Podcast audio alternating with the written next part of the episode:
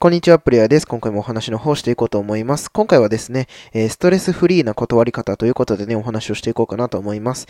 えー、やっぱりね、皆様、えー、断るとき、うん、あのすごくね、ストレスがかかると思います。うん、あの頼まれていることに対して、えー、ごめんなさい、できませんという風なね、えー、答え方をするのはね、すごくね、えー、まあ、ストレスがかかる行為だと思います。うん。で、えこのね、ストレスをね、どうやったら軽減できるかとかね、えー、もしくはストレスフリーですよね。もう本当にストレスなく断ることができるかということをね、お話ししていこうかなと思います。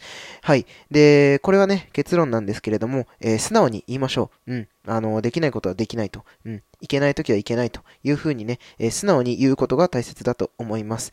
うん。で、えっと、これはね、えっと、なんでかっていうと、やっぱりその、ストレスをね、つくあ、ストレスをつくじゃない。嘘、嘘じゃない。えっと、断ることってすごくストレスがかかることですよね。断るだけでもすごくストレスがかかるのに、まあ、例えばそれになんかこう、あその日はなんかこう用事があってとか嘘をつくとかね。うん。あとは、えっと、嘘をついたことによる罪悪感とかね。うん。そういうことでよりストレスがどんどんどんどんこう重ね、重なっていくわけじゃないですか。うん。飲み会とか誘われて、それで、えー、例えば、あ、その日ちょっとあんま行きたくないなと、うん、正直行きたくないなと思ったら、思っても、やっぱりこう、何か理由をつけてね、うん、例えばその日ちょっと家族で出かけなくちゃいけなくてとか、うん、その日はちょっと、まあお仕事があってとか、っていう風な断り方をね、皆さんすると思うんですけど、それってめちゃくちゃストレスかかりますよね。うん。あのー、えー、っと、なん、なんていうの？